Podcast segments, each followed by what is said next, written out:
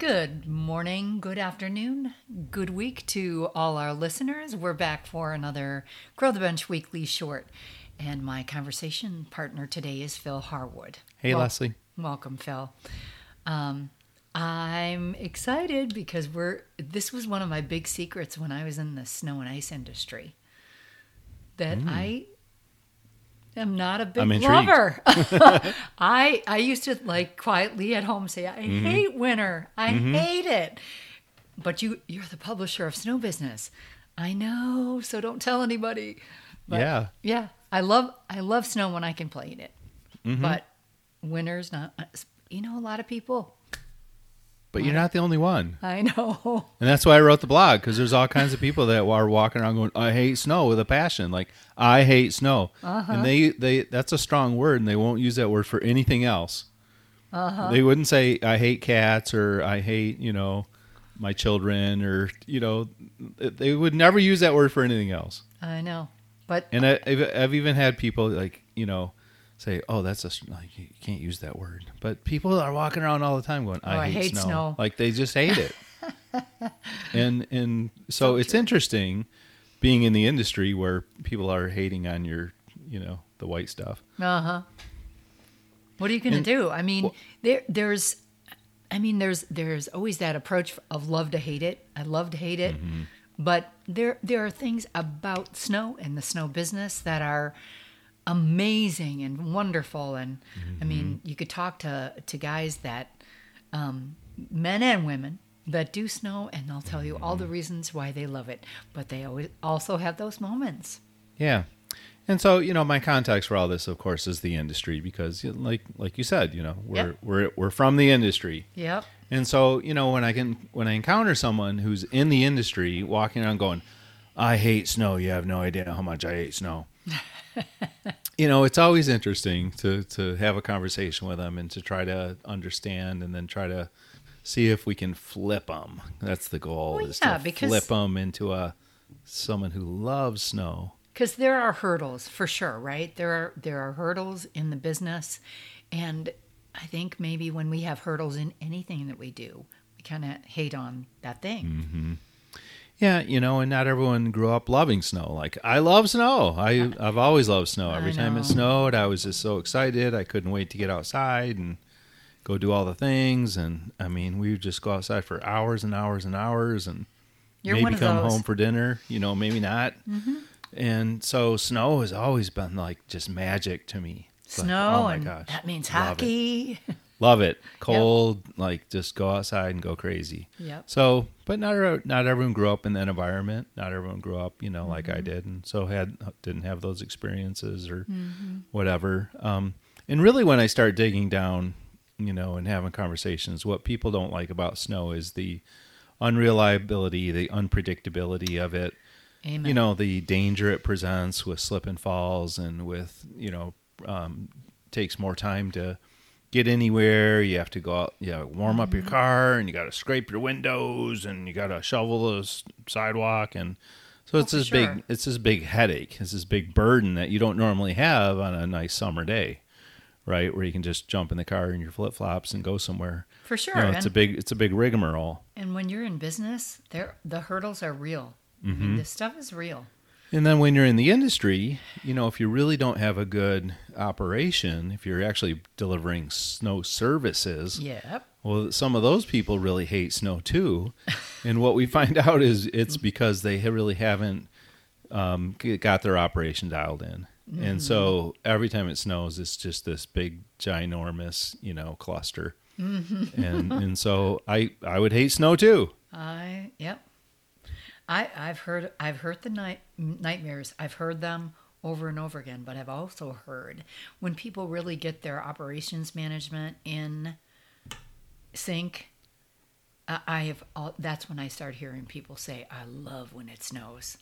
Yeah, because Yeah. you know the burden, the, the the the burden that the owner operator feels is enormous Mm-hmm. if the operation isn't put together. But once it's once it's um, distributed properly and you have a good operation, the burden really becomes almost like any other operational thing that you're doing in the summertime or off season or whatever. It it no no one individual carries this massive weight on their shoulders anymore because all that decision making and all that um, burden gets distributed throughout the organization. And i've seen this happen over and over again. And i've i've had so many pe- hundreds of people over the years tell me snow and ice management is the most process driven systematic you know um, efficient business there is Yeah.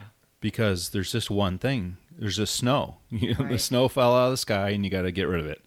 There's not all these other variables. Now there's a lot of variables within that, but it's a very singular and you have a gun to your head, you're on the clock, but the the process flow is is is easily mapped out to the point where, you know, every operation is unique, but every operation follows basically the same model. For sure. I mean, you, there are wild cards in in snow, for sure. But there are a lot of things that if you have them in place, you can kind of deal with the wild cards that come your way Right. in any single event. Um, you know, the people or whatever. But once you have your operations down like that, it it becomes a real joy. I I think so. Yeah. And I think someone can go from hating snow to loving snow, Mm-hmm. especially when they have their operation the way that it should be set up. And Mm-hmm. and snow, as we know, if it's managed properly, can be extremely profitable. Very profitable. And maybe you don't like the white stuff, but maybe you like the green stuff. right and it's you know it's a good way to keep your people working through the winter if you're you know heavy in the green industry during the spring summer fall snow is a great way to keep your business mm-hmm. bringing in the green right. for sure So it's time for a shameless plug.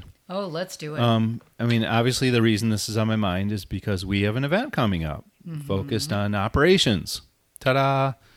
uh, so, this is under our Snow Fighters brand. But This is a two day yeah operations management event um, ho- sponsored by Caterpillar and hosted by uh, Foley Caterpillar just outside of Philadelphia. We're going to be in Bensalem, PA, which is in the Philadelphia market, but I Mm-hmm. think about 30 miles north of the airport. Um, so we're not downtown, you know, with all the crazies. You know, Mm-hmm. we're out in the burbs, um, but easy to get to. You know, lots of airports. Uh, a lot, a lot of people can drive to that location as well. Uh, we have a nice big venue with a lot of space, so registration is not going to be a problem. This isn't one of those where you know you have to register tomorrow.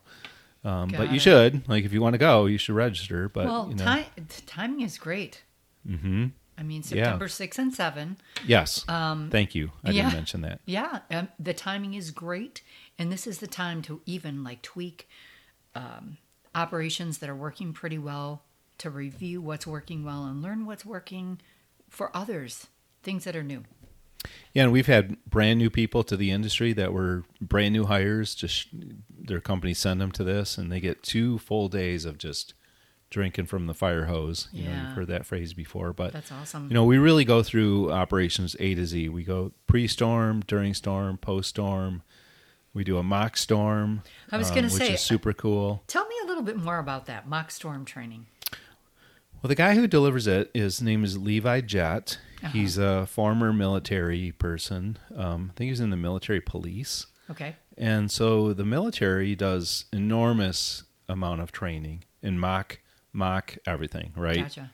Uh, clearing houses, you know, whatever it is, you know, Yep. de- you know, bomb detonation, whatever it is. There's extensive mock training, and so basically what Levi did was took that same approach and adapted it to a snow event and said, well, it we can use this same model for for mock training Wow. for decision making and you know scenario analysis. We can talk about different things. So basically, what's happening in this mock storm is you're actually li- you're you're going through a, an entire storm.